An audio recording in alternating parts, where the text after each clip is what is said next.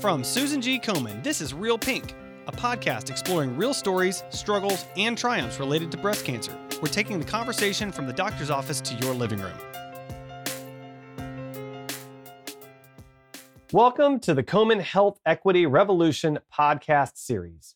Each month, we invite in patients, community organizations, healthcare partners, researchers, and policy advocates to discuss strategies and solutions that drive the health equity revolution forward for multiple populations experiencing breast health inequities. Multiple communities face unique barriers to breast health care, including lack of access to quality care, financial constraints, and cultural differences. Susan G. Komen's Patient Care Center works to address these barriers by providing a variety of services and resources, such as patient navigation, financial assistance, and culturally sensitive care. Komen patient navigator Mariana Garza joins us today to discuss the specific breast health inequities that communities face in accessing breast health care, as well as the ways the Patient Care Center is helping to break down these barriers. Mariana, welcome to the show. Thank you so much. Thank you for having me. I'm really excited to talk to you about this. This is one of my favorite series that we do on the podcast because it's just so important. Let's start with a bit about the Susan G. Komen Patient Care Center. Tell us about that and about its mission. Of course.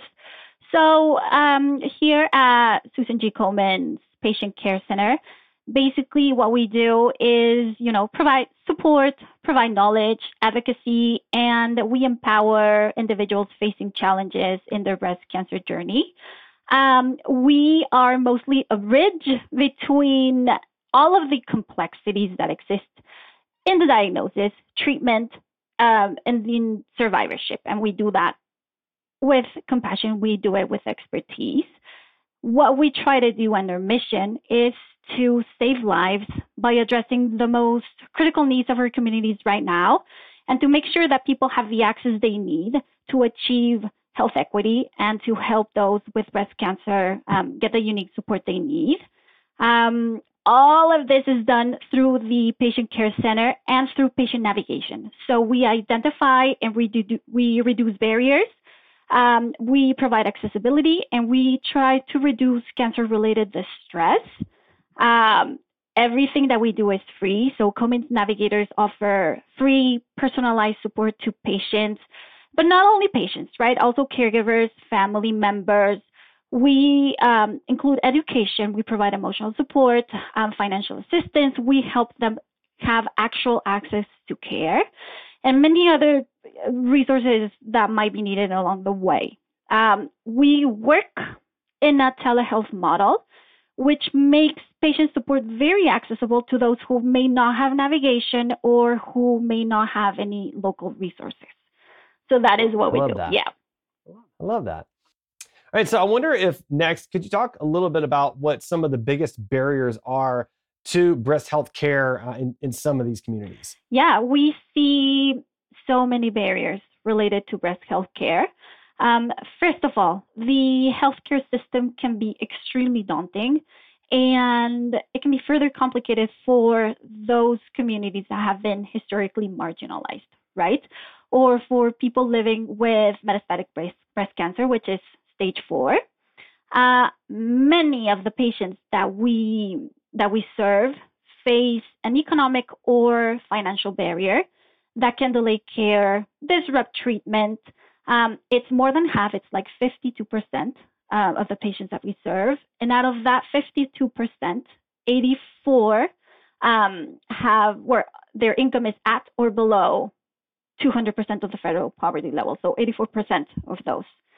So it's a big barrier. And for those, you have the communities, that struggle with their day-to-day living expenses, those who struggle to afford their medical bills, or those who struggle to meet both. We have the barrier of health insurance itself, right? Those patients who do have health insurance, who struggle to afford or meet their high deductibles, who struggle to pay those copays that need to be presented upfront before any kind of procedure or doctor's, meeting, whatever. The coinsurance fees can be so high. We serve some patients that are underinsured and lack adequate coverage. There are others that are in the famous donut hole for Medicare or prescription coverage. And we navigate the uninsured population, which is a big one as well. With that one comes another barrier, which is immigration status. This will immediately disqualify anyone from any kind of insurance. And the only options for them are charity programs, which are not available, everywhere in the country. It's in specific areas. And this will for sure delay screening. It will delay a diagnosis. It will delay treatment. And all of this brings a fear factor, which is also such a big barrier. We notice language and literacy level, which brings lack of understanding and making uninformed decisions. If you are not understanding and comprehending what they are trying to say, it will bring, not the best decisions for somebody's care. We see the barrier of housing and lodging, which sounds similar, but it's not. So housing, we see it as local, right? Those that struggle to pay the rent, those that struggle to pay their mortgage, those who are facing eviction, those who are on a waiting list for, Section 8 housing programs. And we also noted lodging problems like barrier. If you have to travel for your treatment, you have to stay somewhere. That can be expensive and it can be a huge barrier. Same thing with transportation, right? If you don't have a way of getting to your appointments, it will delay everything and the access to care will definitely be impacted. It's a big one. And mental health. There's such a big stigma around mental health. It should not be optional, but when that is not navigated the right way, it can definitely be a big barrier to care. Wow. I had not considered many of those things. You just listed 2 to 3 times the number of barriers that I would have anticipated you listing, which is why we're, having this conversation, of course, right? Yeah. But I really appreciate you bringing light to all of those. So how does the Patient Care Center work to address some of the unique needs of some of these different communities that face breast health inequities, like the Black, Latino, LGBTQ plus, and other rural communities? Right. So our main priority is just to make sure that no one faces breast cancer alone. We know the lack of access is just one of the key drivers to health inequities. And this is why we have made our helpline accessible to anyone in the U.S. that needs us. And it could be by phone, it could be by email. So immediately upon reaching out to us, they will be connected to a patient navigator who will then stay with them for as long as they need. We as navigators provide personalized care, because we're very aware that everyone reaching out has a different need, right? Every story is completely different. And it is very, very important that we tailor those needs and that we provide individualized support that is just as unique as they are and as their stories are and as their cases are. So once this connection with a patient navigator is done, the team will spend the time necessary to ensure that all of their questions are answered and that they have access to the resources that they need. And this could take one phone call, or it could take 6 months of support, a year, for those that have multiple barriers, right? And they have to be unfolded one by one. It's very important for us to identify these barriers and to put them in priority. Every case is different. So for somebody, the priority could be getting all of the paperwork to be approved by a charity program. For another one, it could be, let's coordinate transportation. Let's find a free program. Let's find, it's just different. And it's very important that we figure out which one is the one that needs to be prioritized the most. All of the information that we try to give to these patients it's culturally relevant, it's responsive educational information and resources, The team is just as diverse as the people we serve. I mean, research has shown. That's great. Yeah, I mean, research has shown, right, that people and there's a better outcome when you work with someone who shares your lived experience. I mean, there's right. Yeah, that's right. So the team is very diverse.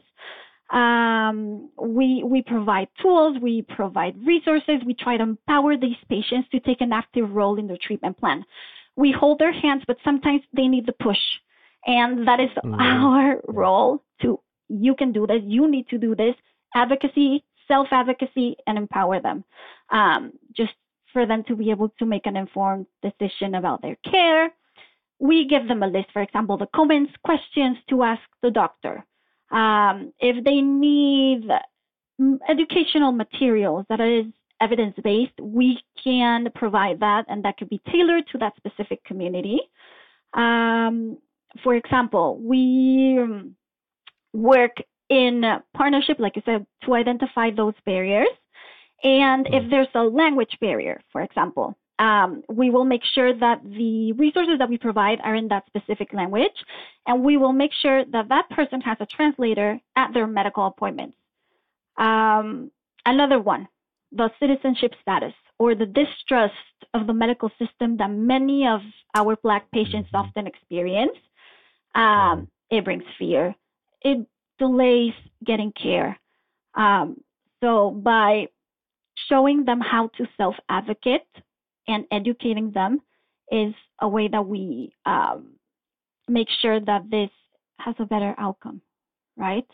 Wow, that's amazing. I mean, I like so many of those things, again, like so many things you mentioned are not things that I would have even thought about. And so I love those services. So I'm curious, do you have, like, could you share a story about a patient that's been helped by the patient care center? Do you have one in mind? Yeah, there are so many stories to tell, right? There are some that actually stay with us.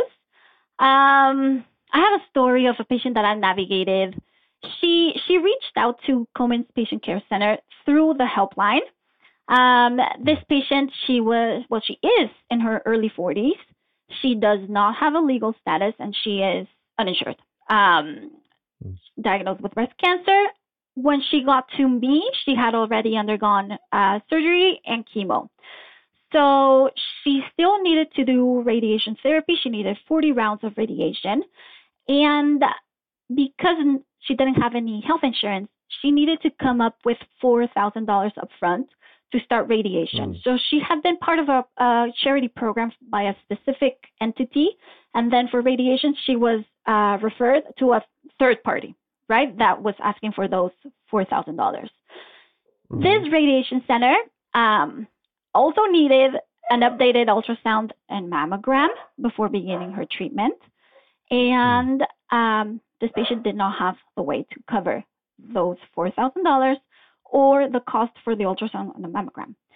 So I spoke to her during the intake.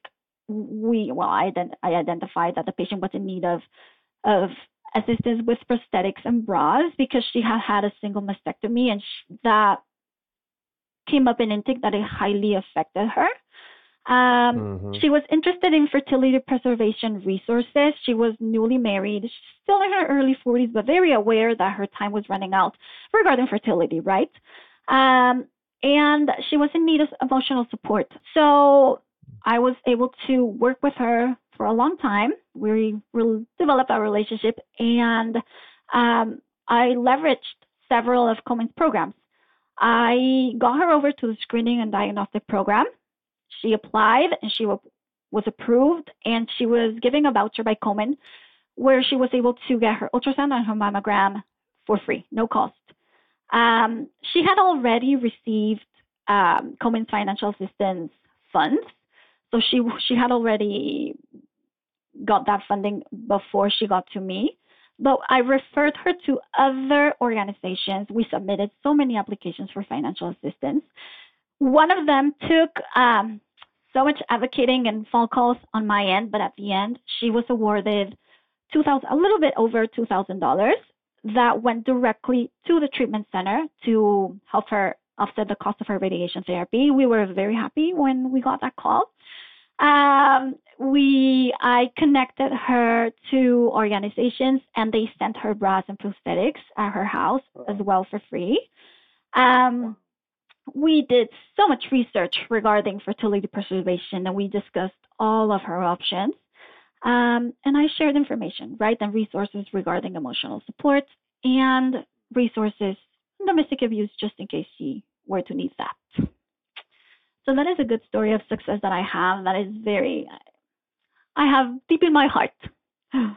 I love that. I love that. Man, so fortunate that she was able to get in touch with you. Yeah. And that you were able to help her with all those things. That's so great.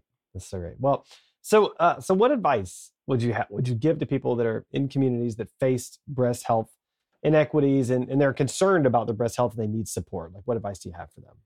Well, my recommendation to anyone who is needing to discuss options or has questions about their breast health or has a breast cancer diagnosis would be to contact Komen's Patient Care Center, or ask if a social worker, a case manager, or a navigator is available through their care center, no matter where they fall within the breast continuum of care. If it's screening or diagnostics, or, you know, all through survivorship, as well as those who are living with metastatic breast cancer. I mean, no one should ever need to face any health concern or diagnosis alone. There's a lot of fear, there's a lot of shame, there's a lot of unknown that can be daunting. And nearly 100% of the people say they received the help they needed from a patient navigator. So I would definitely recommend them to reach out. It takes a village, and we're here just to help everybody through their breast cancer journey. That's right. And if someone did want to reach out, how would they go about doing that? Very easy. They can reach out through the helpline, which is 1-877-465-6636, or via email, which is helpline@komen.org. Or they can also go through the website, which is komen.org with a K. That's fantastic. Well, Mariana, I genuinely appreciate the work that you do. It takes a very special person to be able to help people in the way that you do, and I just so admire it. Thank you for all the good work you're doing. Thank you for helping so many people, and thank you so much for joining us on the show today. Thank you so much for having me. It was great. Thank you. And thank you for joining another episode of the Komen Health Equity Revolution podcast series. We will continue to galvanize the breast cancer community to support multiple populations experiencing breast health inequities to advance and achieve breast health equity for all. To learn more about health equity at Komen, please visit komen.org/health equity. Thanks for listening to Real Pink, a weekly podcast by Susan G. Komen. For more episodes, visit realpink.komen.org. And for more on breast cancer, visit komen.org. Make sure to check out @SusanGKomen on social media. I'm your host, Adam. You can find me on Twitter @AJWalker or on my blog, adamjwalker.com.